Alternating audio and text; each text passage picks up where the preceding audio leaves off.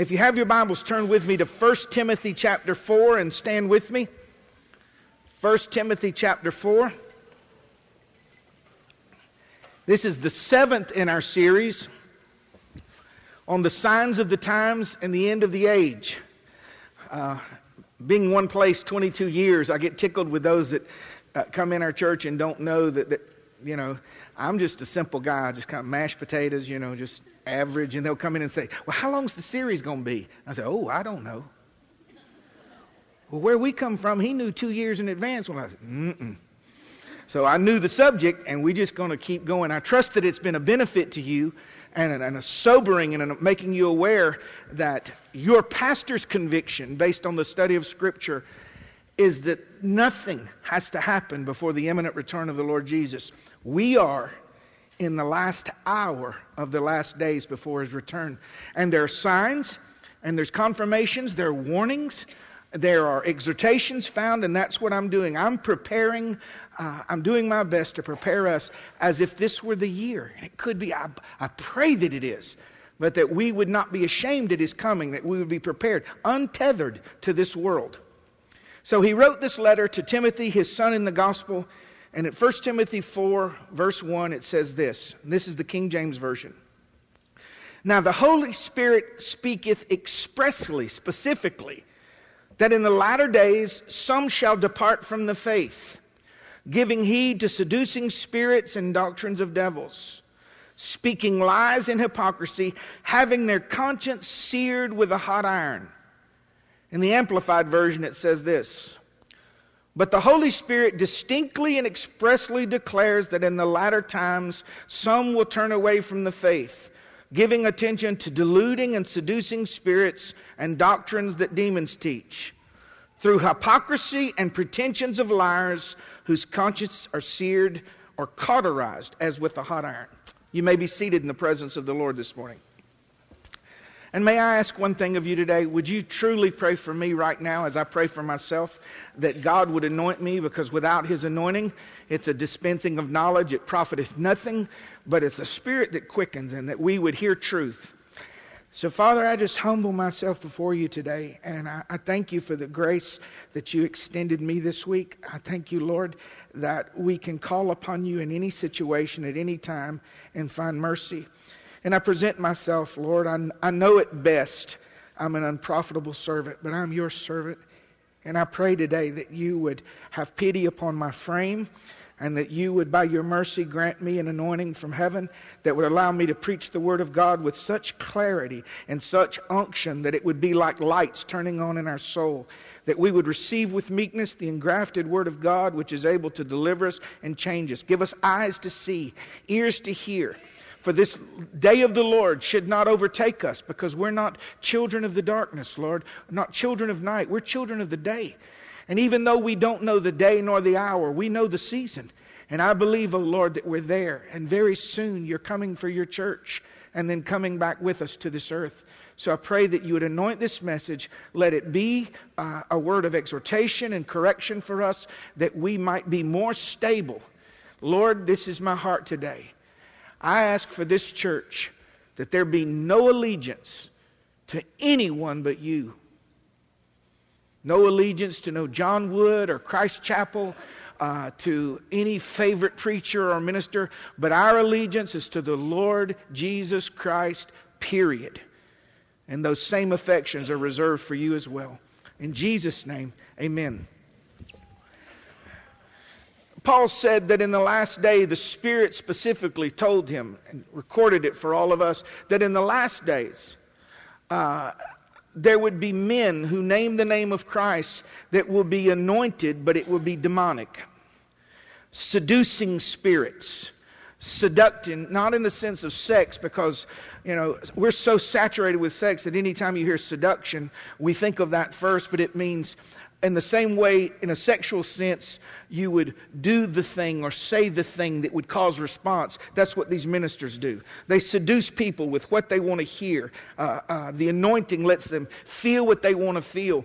And the, and the evidence of their seduction is those that are attentive to them, their conscience is sears, uh, seared, cauterized is what it says in the original Greek. It's cauterized to where they can't feel the brush of the Holy Spirit. They can't uh, feel, they're not sensitive to Him. The Bible speaks of a circumcision of heart. And we're adults in this room, so we don't have to dance around what it means. In the same way you take a little boy and you cut back the skin of his private, you cut it back and you pull the foreskin back. It allows his private to be more easily cleaned, and there's a sensitivity that comes with it. And especially in a little boy, and as men get older, uh, just rubbing up against something very easy. You can, it's so heightened, it's so sensitive. The most sensitive part of a male's body is his private parts.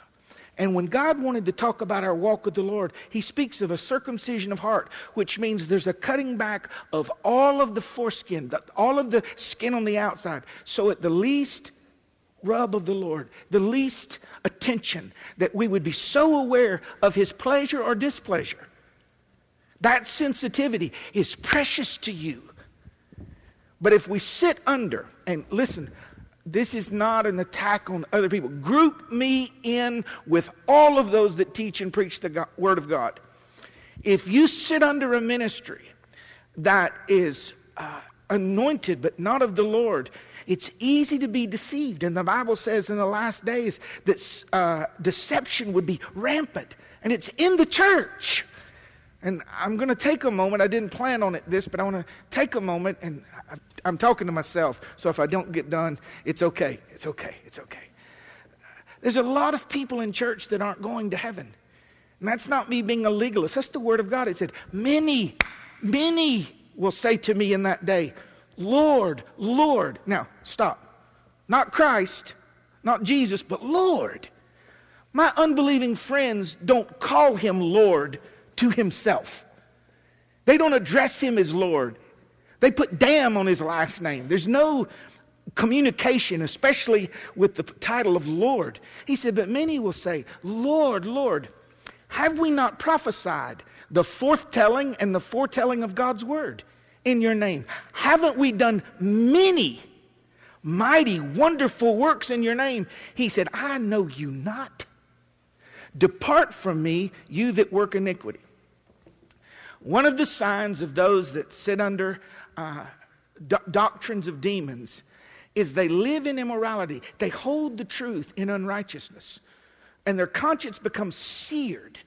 So there's no conviction in the preached word, there's no conviction in their prayer closet. And because they no longer feel convicted, they feel that God is okay with them. Because they had given way to seducing spirits that catered to their flesh doctrines of demons that allowed this separation, and like Samson, they knew not that the Spirit of the Lord had left them. Now, this message uh, is not fear mongering, but it should cause a godly fear in us that we would work out our salvation in fear and trembling and examine for ourselves. Know for yourself that you're in the faith, that you're near the Lord, that there's nothing between you and Him. First thing I want to share with you after that long introduction what qualifies as a doctrine of demons? If any teaching contradicts, or any minister, you can say teaching or minister, contradicts, adds, or takes away from the Word of God, it's a doctrine of demons. And just because a man preaches correct doctrine Saturday doesn't mean that he can't preach false doctrine Sunday. And this is our dilemma because sitting under a ministry, whether it's mine or someone else's, you'll associate the Word of God, the grace that impacted you, the change, the freedom with that person so you can never view that person as wrong. We are mailmen, we are messengers, we are flawed and fallible and our allegiance is only to the, the, the I'm, I'm under you as long as you're preaching truth. And because if someone preaches error, it doesn't disqualify what they preached earlier, but it causes me to back up and distance myself because I might, through familiarity and acceptance, receive something I wouldn't have received before. So your allegiance is to no man. If the teaching is man centered, the elevation of man, emphasizing the, the gain of man, the, the comfort of man, the increase of man, the glory of man, the approval of man. They have an ability to wrest the scriptures to their own destruction. And they will take scriptures and take the truth of the scripture and misapply it by context.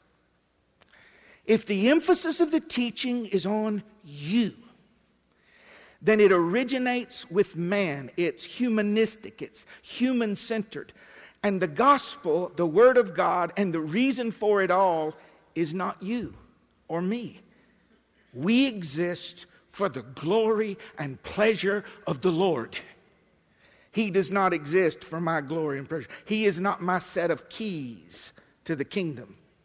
He is not my uh, genie that I rub and get what I want. Contrary to the word faith movement, which did one positive thing, it awoke our nation decades ago to the need for faith. And faith cometh by hearing, and hearing by the word of God. But the demonic fallacy of it is that it's all man centered, and you can, if they'll make phrases like, it'll work if you work it. It will work. It, what's it? Oh, the trick, because you can have scripture back God in a corner and command ye me, saith the Lord. And you swap places with God and you make the word of God exist for your glory, your comfort, your gain. And the truth is, the Christian is the most blessed person on the face of the earth, but that is a byproduct, not a primary product. I am blessed because I am in Him and I am rich. I am seated with him in heavenly places. I already have received all spiritual blessings in Christ Jesus. And that works out in my mind, my body, my soul, my finances, my relationships, all of that. It's blessing, it's not right. It's not privilege, it's grace. It's grace. Can you imagine your child coming in there? Oh, Lord, y'all pray for us. Izzy, is not quite six, but she's 13. I, oh, if I videoed it, you would go, John, you're in so much trouble. You can ask Kelly. She's already manipulating and uh, maneuvering and twisting. And, uh, well, I guess you just need another daughter.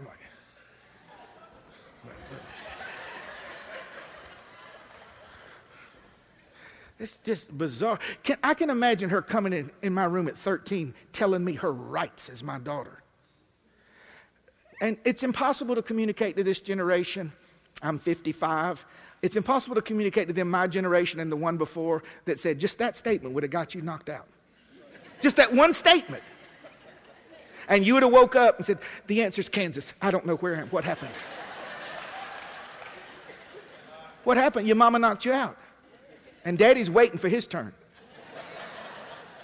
No, no, no, Brother John. We have rights as children of the Lord. And we line up and we study Scripture so we learn our rights. And we've lost our mind. Word faith, that dynamic, distorts and perverts everything. The truth is, if I walk with the Lord, it is His joy to give unto me the kingdom. But I know my role and I know my place, and I come before Him not with rights, but with invitation. Invitation. Jesus teaches to pray. He said, The first thing you got to do when you come before the Lord is talk about relationship. My Father, our Father and a child that comes in with rights, I'm prophesying towards Isabel if Jesus tarries. I'm prophesying seven years from now. That won't move me ever. In fact, it will cause me to make attitudinal adjustments in your life, both physically, relationship, relationally. I can't wait for her revelation that I get to pick who she dates. oh, yeah, I pick them. No, oh, you thought you did. yeah. I already know one of the things I'm going to do. I'm going to keep a six pack of beer in my fridge. Pastor John, hear me out. Comes to the door, you know, all, what's up? Oh, what's up with you? I'm here to pick up Isabel. Hey, man, come on in. You want a beer? Sure. Get your behind out my house. I'll have it in my hand. You want a beer? Get your behind out house. Y'all feel free to use that. You don't have to give me credit. If the teaching changes the definition of sin, gives exception to sin, license of sin, or the approval uh, to man's flesh, it is a seducing spirit. If the teaching places more emphasis on the temporal than the eternal and the natural instead of the spiritual, it is a doctrine of demons. If it does not originate in the person of God and it is not witnessed and maintained by the Spirit of God, it's a doctrine of demons. If it devalues, degrades, or destroys people in the end, it is a doctrine of demons. If it misdirects, withholds, or gives any of God's glory to a man, write the whole thing off. But he said good things, write it off. It's like saying, well, this was a wonderful key lime pie. It had just a little arsenic in it. If it brings attention, if the doctrine brings attention to the man, if it elevates the man, if it deifies the man, if it sets the man as the focus, it's a doctrine of demons because God will not share his glory with another unless he invites that person in. In one aspect, he gives us glory, but it's never earned or merited, and it's surely not asked for. If the teaching causes or implies loyalty or dependence upon a man or a system, Church family, be so careful to that person that has personal prophecy for you. Despise not prophesying, but be careful of the ministry that creates a codependency. Oh, I got to drive out of town. Why? So and so's got a meeting, and I really received from him. I, I, I know what you're saying, but, but anything that creates a dependence upon a man or a system did not originate with God. What you could say is, the Lord uses that vessel, and I was blessed by their ministry. I think I will go and see what the Lord has for me. But, you know, not some preacher standing up saying, well, Monday's Holy Ghost night, and Tuesday's healing. Well, what if I want a double portion? That's Wednesday. You got to come Wednesday. The truth is, He uses people, He anoints people, but He doesn't need people. And when you find yourself carrying the banner for a movement, a man, a system, a priest, a cardinal, whatever, know this that it did not originate with God. The disciples gave you the pattern. They're healing lame people that can't walk. And their ankle bones received strength and they walked for the first time in the sight of all these people and they cut it off at the source. They said, Whoa, whoa, whoa, don't look at us like uh, we did something or like we were anybody important. This man was healed by that name and faith in that name, the one you killed. As for us, we just common folk.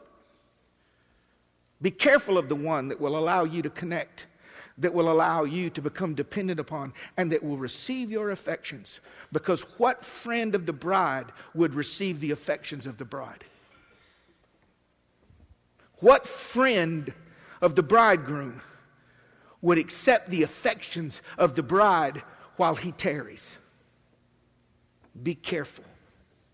Be careful. Number one.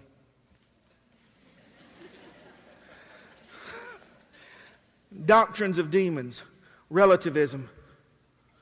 All truth is relative. All truth is relative. Your, find your truth. There are many roads that lead to God, many roads that lead to salvation. We're all praying to the same God. When the Bible is crystal clear that there's no other name under heaven given among men whereby we must be saved. What is your truth on gravity? Well, I don't believe in it. Well, let's get on the roof and try it. But no, it's my truth. Don't judge me. Oh, I'm not going to judge you. I'm going to watch you. What is your truth? And I'm making light to show you how ridiculous it is. I'm identifying as a woman. I'm identifying as a man. Which in it, see, it's not a sexual thing. It is a mockery of the person and the intentions and plans of God, which says, You don't know what you're doing, so I, taking the throne, will correct what you did wrong. That's what it is. Find your own truth. All roads lead to heaven. That's like saying all roads lead to Daytona. I'm going to get on 75 North and by faith, in his name, I'm going to Daytona. Don't you, do, does anybody else just shake your head and wonder? You go, answer the phone. It's ringing, it's for you. Trust me. We're all brothers and sisters. No, we ain't. How can I get off this stage? We're all God's creation, absolutely. But be careful of anyone and any doctrine, any teaching that contradict. Once you contradict the word, me and you have separation. Sanctify them through thy truth. John 17, 17. Thy word is truth. Forever, O Lord. How long? Forever, O Lord, your word is settled in heaven. Not one punctuation mark will pass away till all things are fulfilled doctrine of the, and it's anointed. They got great worship teams, they got worldwide. Hey, listen, crowds doesn't mean holiness. You got 100,000 people uh, watching the Olympics. That don't mean it's holy. Hundreds of thousands at football games. A crowd don't mean anything. We could have a big crowd next Sunday. I could have Chick fil A day. Free Chick fil A to everybody. Man, y'all doubled. Well, one, because they love Jesus, they love Chick fil A. evolution, globalism, humanism, transgender, unisex, metrosexual, homosexuality, lesbianism, anything you see that changes the pattern. Changes the pattern.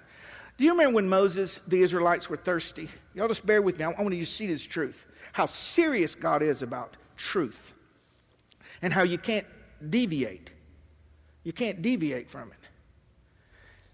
He told Moses, he said, Speak to the rock, or smite the rock. And he took his staff and he smote the rock, and out of this um, small mountain sticking out of the earth, pure water came forth and slaked the thirst of millions of Jews. And it followed them. What does that mean? It means it followed them. That rock that followed them was Christ. This, the, the, the, water came from. Now, when it came time again to get water from the rock, God said, Now make sure that you speak to it. And Moses, in his anger, because he said, Must I bring you water out of this rock? Now follow the teaching. You, oh, you're the one God's using.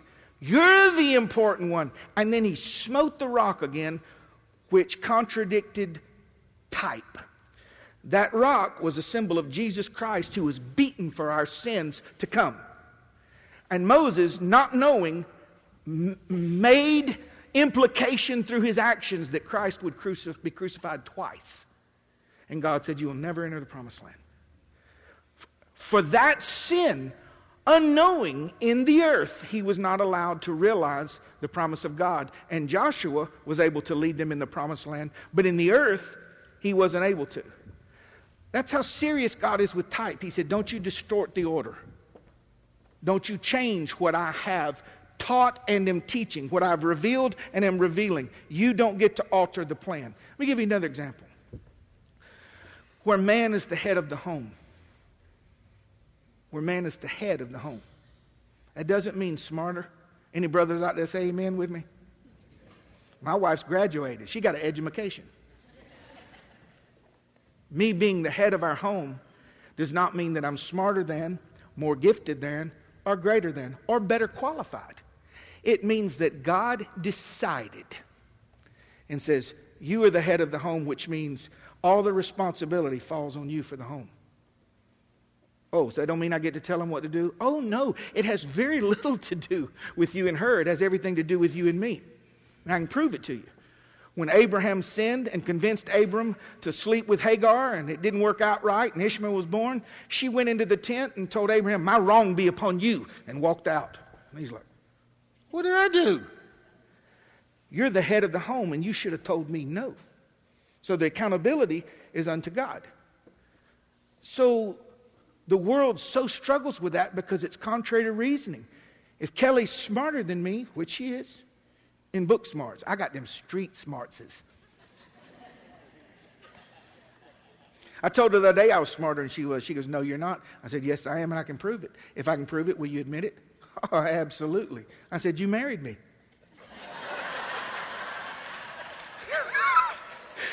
I'm serious. She goes, You're smarter.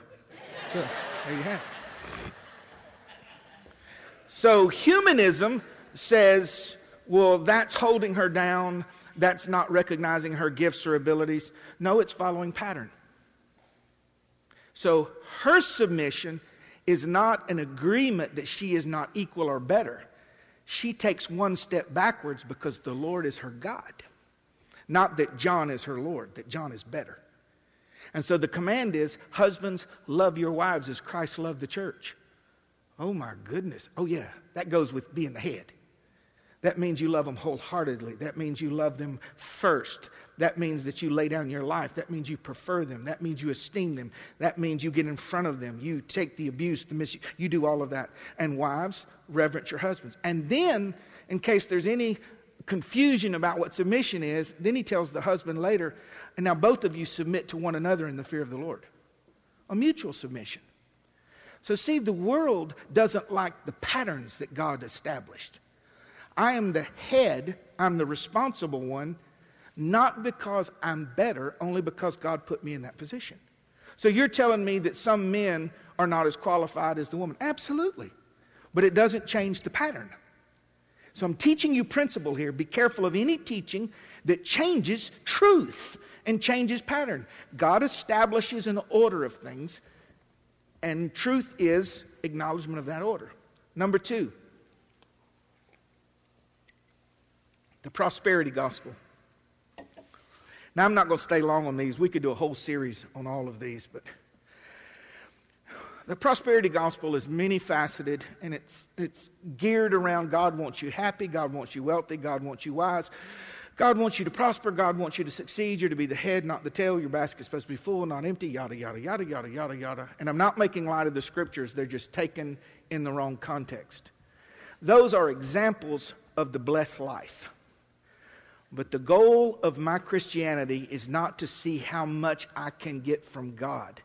The goal of our faith is supposed to be how much we can surrender to Him and let our life bring Him glory. And if the emphasis is wrong, the results are wrong. And prove it to you. And I done showed you with the Kelly thing. I can prove it. You take a rocket, and I'm not astrophysicist or scientist or NASA, none of that stuff, but you take a rocket and you set the bearings to go to the moon. You change it one degree and follow the trajectory say, 100 years. You're off in a whole nother cosmos. You're out in another Milky Way. You're gone. It's imperative that we are lined up with His Word and the idea, the contextual idea that the Word of God was given to elevate me than to bring glory to God leads to nothing but error. The blessings they quoted were true, but they are byproducts, not primary products. Number three, inclusion theology, which is becoming very popular now. One of the verses that they, uh, well, the inclusion gospel is simple that God has already reconciled the world unto himself through Jesus Christ. Everyone's saved. 1 Timothy 4:10 they say this is the verse for therefore we both labor and suffer reproach because we trust in the living God who is the savior of all men especially of those that believe and what they say is that everyone's already saved. What that means is that Christ is the available Savior to all men, but He is acting out the role of Savior to those that believe. Inclusion theology contradicts. See, even if it has an argument that makes sense, if it contradicts other scriptures, uh, if everyone's already saved, then there's no great white throne judgment. There's no hell. There's no uh, Lamb's book of life. There's no, unless he's saying that everyone's name is in the Lamb's Book of Life. If it doesn't match uh, the whole counsel of truth, then it's error, regardless of who's teaching it. Years ago, when I was coming up, one of the most visible preachers and influential preachers in the Western world was Carlton Pearson. He did Azusa revivals and camp meetings, and he was an African American man who God used greatly and mightily. And he started out in word faith, and if you watch it long enough, so many of them So many, and I'm not the judge of their hearts. I'm telling you, I'm responsible to you as a pastor to tell you what is error. And it starts off in error. God used him in many ways, but error continues. Then it goes into more error. And now, if you punch his name in on Google, he will tell you, you will see these videos, live videos, of the most mystical, uh, Eastern mysticism, New Age, higher self, deeper consciousness, I, inner eye. He's gone. He's gone. And a good friend of mine in Adel, Georgia, uh, turned his papers in and is part of this uh, theology. And be careful when you use human reasoning because ministers, watch, are now anointed by seducing spirits that convince people of an attribute about God, ignoring the other things. Isn't God love? Isn't God grace? Love wins. No, love doesn't win, truth wins. Truth wins. The doctrine of there's no hell. In 2011, Rob Bell, who is pastor of Mars Hill Church, wrote this book, Love Wins, and there's no hell. And everybody jumped on the bandwagon because I can't. What kind of God would send someone to hell and your God sounds like my devil, and then all these people jumped on the bandwagon, there is no hell. Well, I'd like to answer the question what kind of God uh, would send someone to hell? The same one that would die for them so they didn't have to go. And the scripture teaches plainly that there's a hell. Jesus said, and there was not a parable. He said there was a rich man, and there was a man named Lazarus, and Lazarus was a beggar, and the dogs would lick his sores. And the rich man would pass by him every day, and uh, he would ask alms for the poor. And when they died, the rich man, being in hell, in torment, lifted up his eyes and saw Lazarus. This is before Jesus emptied out the upper part of hell, which I've already taught you before, and took everyone into the presence of God upon his resurrection and he said, uh, uh, Tell Lazarus, allow Lazarus, I know him, to dip his finger in a little bit of water and put it on my tongue because I'm tormented in this flame. Well, hell is not really flame. Hell is uh, you being aware that you've disappointed the Lord and torment. How would someone dipping their finger in a cup of water ease my conscience? But we say, well, that's not part of that. That's not found in the early manuscripts. May I interject something? If God has the capacity to create everything and maintain everything, I think He has the capacity to bring together the books that are supposed to be in the Bible and keep them there. Just an idea, if He's God. And He keeps the verses, He made sure the ones that were supposed to be there are in there. And if the manuscripts contradict themselves, then there was omissions and deletions and human uh, weakness but he made sure that it was kept because he endorsed it. He said a more sure word of prophecy.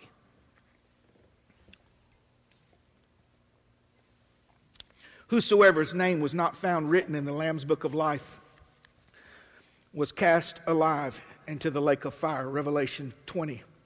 Revelation 14, and those that take the mark of the beast so that they can buy and sell in the great tribulation. The smoke of their torment ascends up forever and ever and they have no rest day nor night. One other word on word faith that makes me reject all of it. I'm just not eating at that table. Is that they teach that Jesus Christ was born again like you and I were. He was not just the God man who was resurrected from the dead. The Bible, they teach that he was born again as a man. He had to be recreated, and that he went to the torment part of hell and suffered in hell with demons all over him and suffered the fire of hell as an unbeliever. And it's just not so. That part alone, changing who he was, uh, he's not me. He humbled himself like me, but he's not me. It's, it's heresy, it's false doctrine. Number six, the hyper grace movement.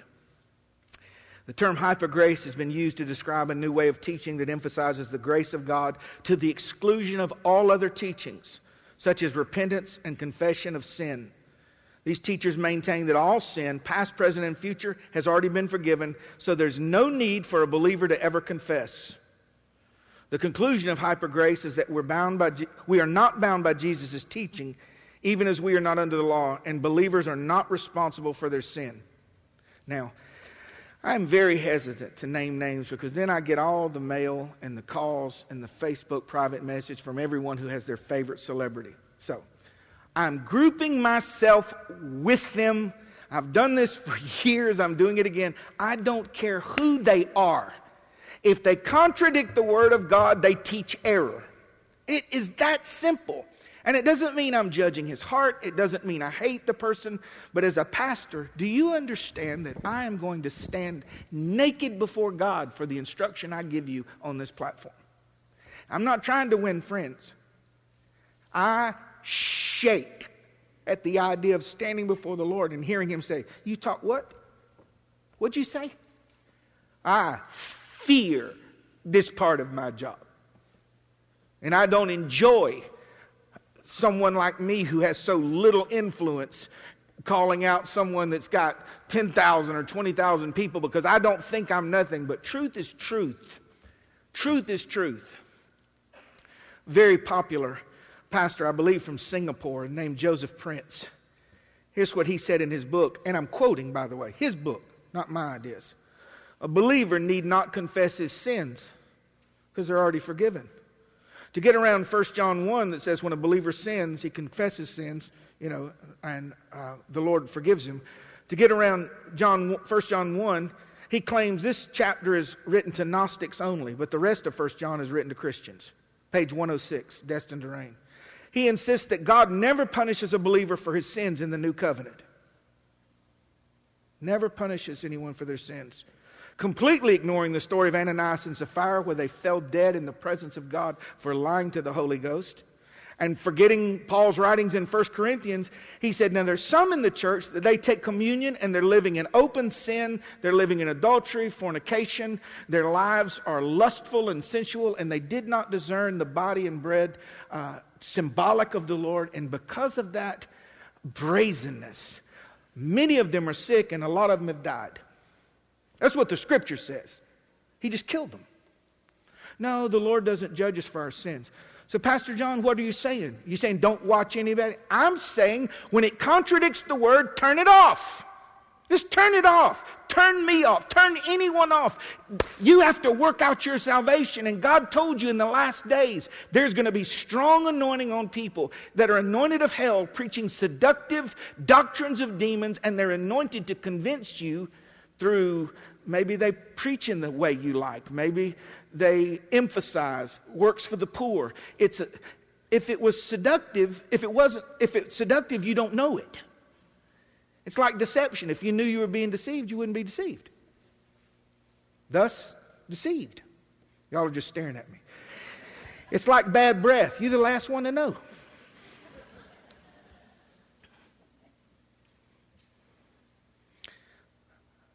One other thing out of his book, page 65, by the way. In Hebrews 12, where it says, The Lord scourgeth every son that he receiveth. He says that is not what God does to his children, it means how we are to discipline our earthly children. Be careful. You can have 10 sermons of truth and one of error. You make connection in your heart with the truth, then you're susceptible to the error. Be very careful. Can a stream bring forth bitter fruit and other fruit? Number seven, the ecumenical movement. The principle of promoting unity among the world's Christian churches is a deception. It sounds right on the surface. All these denominations, we ought to all be together. Well, we are together. We're one in Christ. And many local churches uh, Uh, denominationalism is not evil. It's when you think you're better than another. If we congregate together, I'm part of the, we're part of the Assemblies of God, a voluntary cooperative fellowship. We can do more together than we can apart. But to say bring it all together, the problem lies in that the definition for Christians not the same. It's a broad definition. Things like Freemasonry, Buddhism, Islam, Hinduism, Unitarianism, Mormonism, New Age, Jehovah Witnesses. They would all say we're, you know, many of them would say we're Christians. And then you have interfaith, which means whatever faith. And that's what you see now with our evangelical pastors. They're standing on a stage with a Buddhist, a Muslim, an Islamist, uh, someone from the Middle East, uh, monks, and they say we all are part of the same faith. In the last days, said that's what it, that, that's the one world religion. It's not somebody all converting to one thing, it's all roads lead to one, and your pastor's belief is that the Catholic Church will be the head of it. If I'm wrong, the Lord will judge me. But I believe that Catholicism has been and is uh, the, uh, Mystery Babylon. The church, the woman riding the beast, drunk on the blood of the saints. How can you say that, Brother Wood? Let me just give you a couple. Now, are you saying that there are no Catholic Christians? I'm saying that Catholicism is not Christianity. It's the opposite of Christianity. From its beginning, in the middle, and in the end. It changes the Word of God, it changes the person of God, it gives the glory to God to men. It's a distortion, and it is damning millions of people who will come before the presence of the Lord and not be saved. Let me let me give you a couple, just a couple. The Catholic Church is the one true church. Wrong. Now, these are their statements of fact, not room for uh, my interpretation. The Catholic Church is not the one true church. All who are born again of the Spirit of God are the one true church. The infallibility of the Catholic Church, no, you got issues. We got issues. Assemblies of God got, everybody's got issues. You're not infallible. There's one infallible. That's God and His Word, inerrant, can't be changed. The task of interpreting the Word of God has been entrusted solely to the Pope and bishops who are in communion with Him.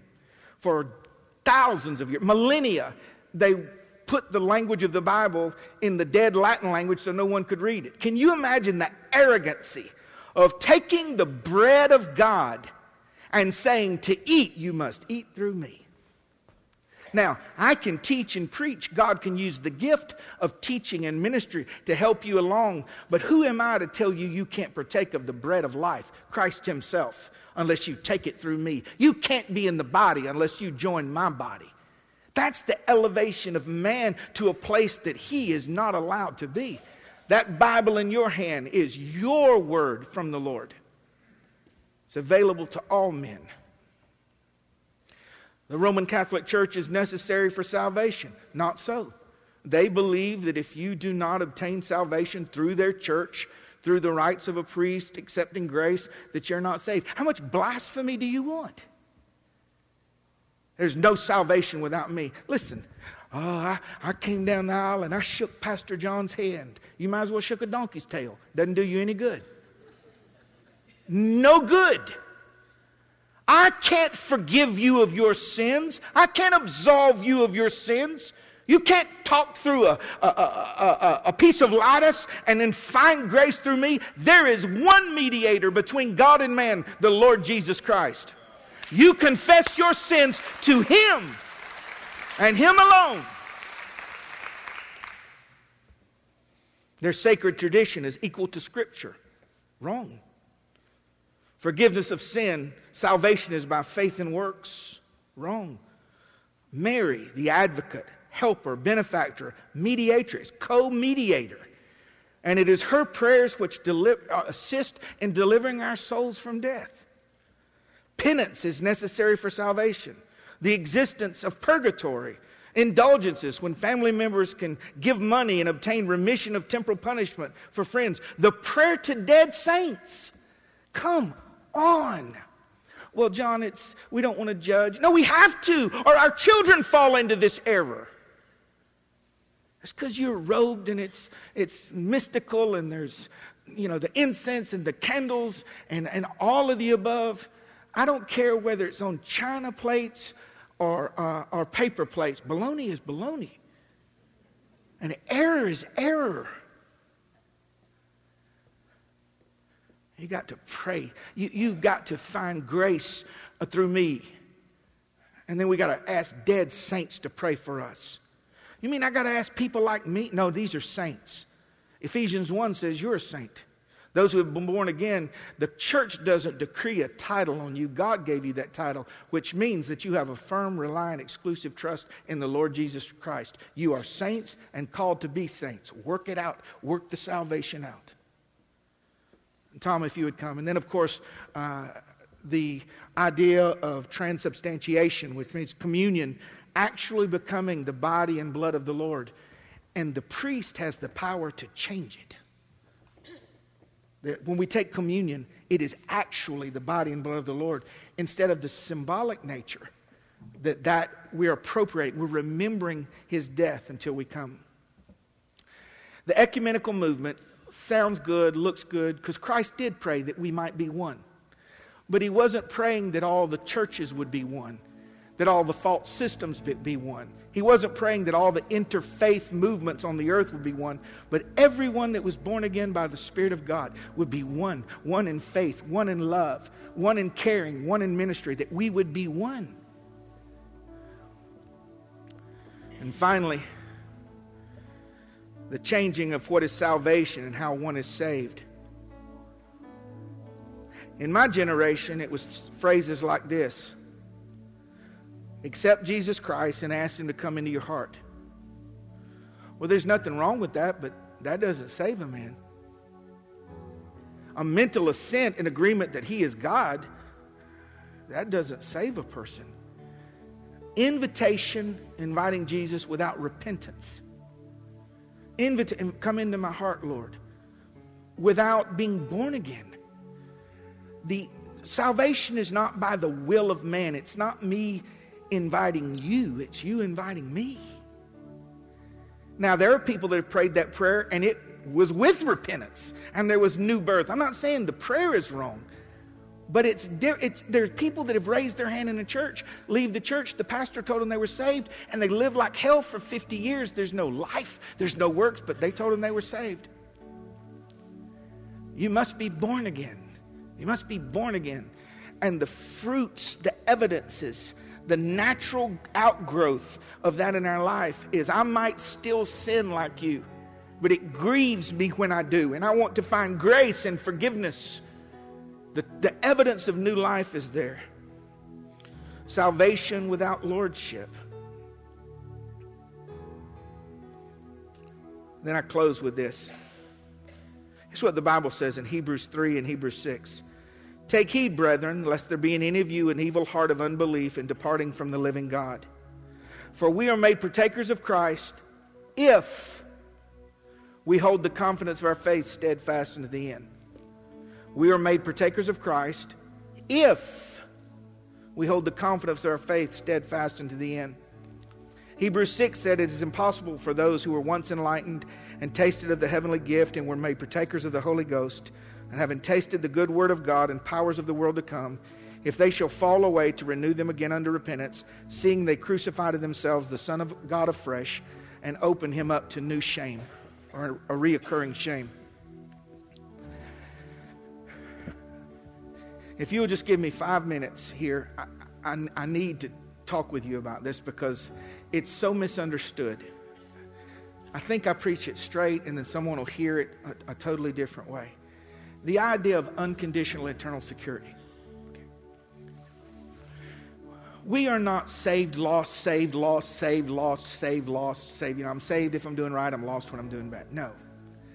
I am eternally secure.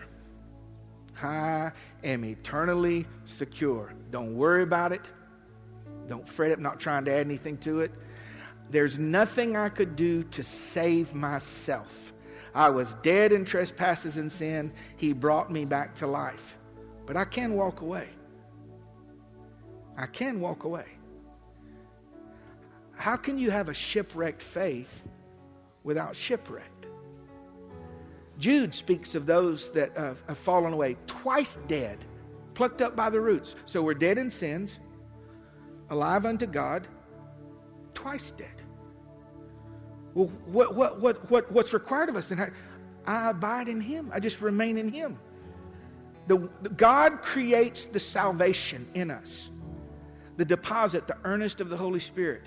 But we're responsible to, to continue in that. Well, are you saying I'm not saved? No, I, I can't say that. But you don't risk your soul and live like hell because you say, well, I'm saved. No, it, it, salvation evidences itself in a humility that says, so God, this gift that I couldn't earn, what do I do? Walk with me, abide in me, abide in me. You got the issue of Judas. They say Judas wasn't saved. I'm like, well, no one was saved yet. Jesus hadn't died. He hadn't paid for our sins yet. But I mean, Jesus was, uh, Judas wasn't a believer.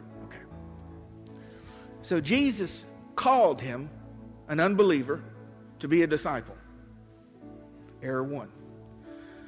The Bible says he anointed them and gave them power over unclean spirits and to heal diseases. Does Jesus give that power to unbelievers? No. Number two, he said, I send you forth as sheep among wolves. Does he call unbelievers sheep? No. no. I'm not saying I have all the answers, but Jesus said, He said, I've kept all of them except the son of perdition. There is gross error when we presume on a doctrine that gives us a false security. The gross error of living in fear. Am I saved? Am I saved? Yes. I'm eternally saved. The work is finished. All I got to do is continue in that which is already done for me. No works, just continue. Abide there. A firm, reliant, exclusive trust in the death, burial, and resurrection of Jesus Christ. That's me. I'm, I'm there. Eternally saved. No fear, no fret. But if I turn away, the Bible says, There remaineth no more sacrifice for my sins. That's the part that has been taught in my generation that's led to a generation that does every abominable thing the world does and says, I'm saved. In the last day, seducing spirits, leading you away from the Lord and the free grace that's been given to you. So, Brother John, do you believe in eternal security? Yes but I must, the only thing I bring is what He gave me, and that's faith. How can I fall away from something I never had? How can I fall away from something I never had? So, how are you today? Are you living in truth? Are you living in compromise? Are you living uh, with the wrong context of man being pre? Are, is God existing for you? I know this is a lot, but we got to make sure that we haven't been seduced and tricked. We have to make sure. And I pray today, I pray that this didn't confuse or frustrate. Just put everything under a microscope. How can that be wrong? How can that be? Put everything under a microscope. Open your Bible in your lap and make it all pass the filter. How can that be wrong? And it's not important that you think like me. It's not important that you're like me, but that you have the witness of the Holy Spirit in your heart and the Bible affirming your stance. And if you're such, you ain't got one thing to worry about. But if it's error, turn it off. Get rid of the book. Stop. Stop. Turn away. Because in the last day, men will give way to seducing spirits and doctrines of demons and the result of that doctrine is their conscience will be cauterized and they won't know error from truth or darkness from light. But we are not children of the darkness, we're children of the day. Would you bow your heads with me this morning? Father, I know that I have offended some today. And I pray, O oh Lord, that if that's the case, that they would give me the grace that they would hope they would receive if they were articulating what they felt was truth and their responsibility of such. Here's what I pray over every member here, including myself. Open our eyes to know you. Open our eyes to know your truth. Create within our heart a distaste for anything that's not true. Keep us near you and in you, Lord. Keep us looking for your return. Keep us watching, waiting, longing to be with you. Teach us to work out our salvation that's already been given in fear and trembling. And may we approach the end of our life with such a confidence that we can pull our feet up in our bed and die, closing our eyes in this world and opening ours in the one to come. Let that assurance be for every person in this church, I pray, Lord. And if they have it not before the sun goes down, let them bow their knees unto you. Even if they're not clear on everything, this they know.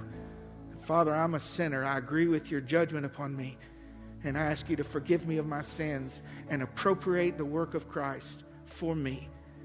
May you save me, Lord, by that repentance and birth me again into the kingdom of God. And I pray these things in Jesus' name. Amen. Don't forget tonight, 5 o'clock, we start our Bible study on the book of Ephesians and then prayer following. God bless you today.